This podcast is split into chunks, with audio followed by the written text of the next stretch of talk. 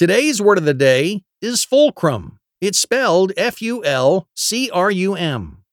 Fulcrum is a noun that refers to something that plays a central or essential role in an activity, event, or situation. The Latin word fulcire means to prop up or support up.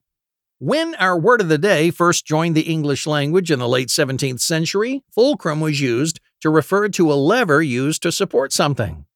This meaning still exists, but today the word is more likely to be used in reference to a role or event that supports something. For example, the quarterback is generally the fulcrum of any football team. Without his support, the rest of the team has no chance of winning. Once again, fulcrum is spelled F U L C R U M.